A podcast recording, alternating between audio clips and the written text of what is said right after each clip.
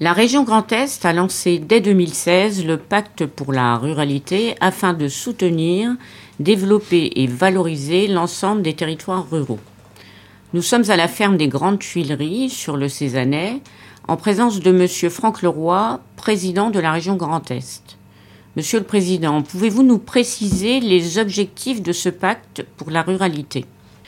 Alors les objectifs du pacte pour la ruralité dans sa deuxième version, puisque comme vous l'avez dit, il y a eu un premier pacte pour la ruralité en 2016, l'objectif aujourd'hui c'est de miser sur la ruralité parce que nous sommes intimement convaincus que la ruralité a un avenir, encore faut-il lui donner les moyens et, mettre en œuvre une politique en direction de nos ruralités. Je précise nos ruralités parce que quand on est dans les Ardennes, quand on est euh, dans les Vosges, quand on est dans la Marne, quand on est dans l'Aube, on a des ruralités différentes. Le paysage est différent. Et donc les problèmes sont différents. Parmi les premières mesures que nous avons prises, euh, vous vous en souvenez sûrement, ça a été le déploiement de la fibre optique. Aujourd'hui, on a une ruralité couverte à 100% par la fibre optique. Pas une région en France et sans doute pas une région en Europe n'a cette faculté de pouvoir bénéficier de la fibre optique partout où on est dans le monde rural. C'est extrêmement important parce que la fibre optique, c'est l'ouverture au monde, c'est l'accès au numérique avec un débit illimité et c'est pour des activités économiques, qu'on soit agriculteur, artisan, entreprise, professeurs, habitants euh, dans la ruralité, évidemment, euh, un atout de, première importance pour les familles aussi, pour les inciter à venir habiter en ruralité. Aujourd'hui, quand il n'y a pas le numérique, en général, on n'y va pas.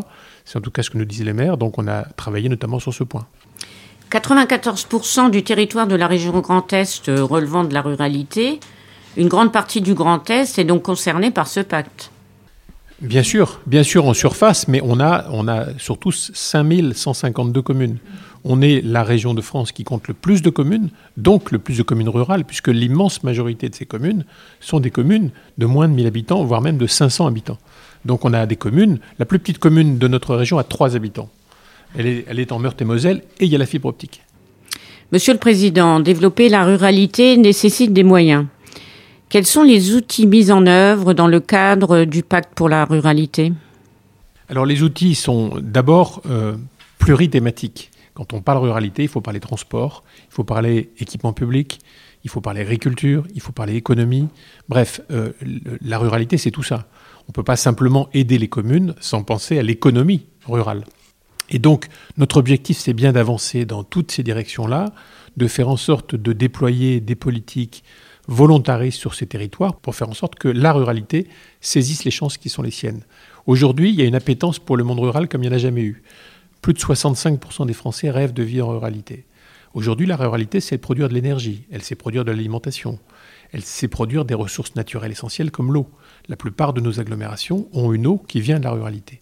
Donc si on arrive à combiner les atouts, les atouts de la ruralité, si on fait en sorte de redonner espoir aux élus de la ruralité, de permettre à cette ruralité de s'équiper, de ne pas dépendre systématiquement des villes qui sont parfois assez lointaines, mais de bénéficier, grâce au numérique, grâce à des communes mieux équipées, de lieux culturels, de lieux sportifs, de lieux permettant la vie sociale en ruralité, on va permettre à la ruralité de s'en sortir. Et puis par exemple, la question se posera très bientôt du vieillissement de la population. Permettre à des personnes âgées de vieillir en ruralité, c'est un élément important parce que si on annonce à ces personnes âgées que leur avenir est systématiquement dans des EHPAD ou vers les villes où il y a plus euh, d'équipements euh, pour les personnes âgées, ça ne peut pas fonctionner. Donc il faut vraiment qu'on soit actif sur tous les champs. Il y a un champ que je n'ai pas évoqué qui est évident, c'est celui de la santé. La ruralité est souvent touchée par le problème de la démographie médicale, donc on aide euh, au stage notamment d'internes en ruralité.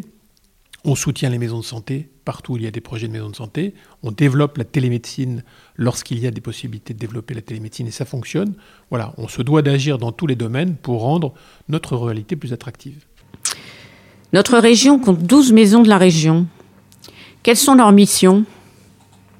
C'est simple. Euh, avant, quand on était en Champagne-Ardenne, euh, quand on était habité du côté de, Chalindray, il y avait 200 km pour aller à la région. Aujourd'hui, il n'y a pas un village de la région qui est à plus de 80 km d'une maison de la région. Ça veut dire qu'on a rapproché la région des territoires, et notamment des territoires ruraux.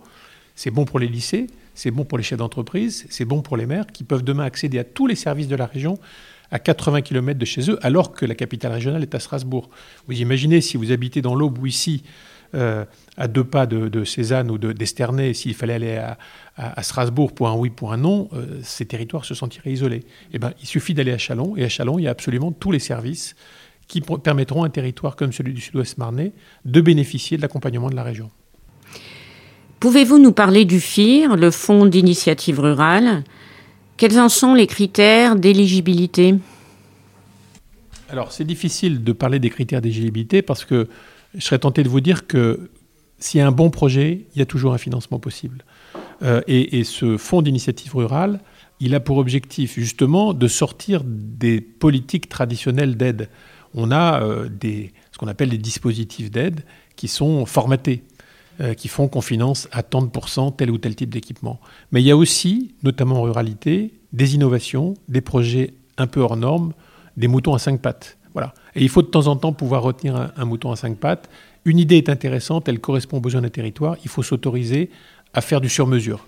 Et euh, le fonds d'initiative rurale, c'est du sur-mesure. C'est-à-dire que si une idée est intéressante, si elle correspond aux aspirations d'un territoire, on doit pouvoir l'aider, même si elle n'entre pas dans, le catalogue des aides habituelles de la région. Donc c'est vraiment sortir des, catalogues, sortir de, la logique de guichet et se dire ce projet est bon pour un territoire, donc on va l'aider.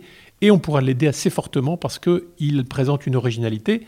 Et pour nous, c'est intéressant parce que une aide comme celle-ci peut demain euh, être essaimée partout ailleurs. C'est-à-dire que l'originalité d'un territoire peut demain servir à d'autres territoires. Et à ce moment-là, ça nous permet de diffuser les bonnes pratiques et là aussi de donner un coup de main à la ruralité.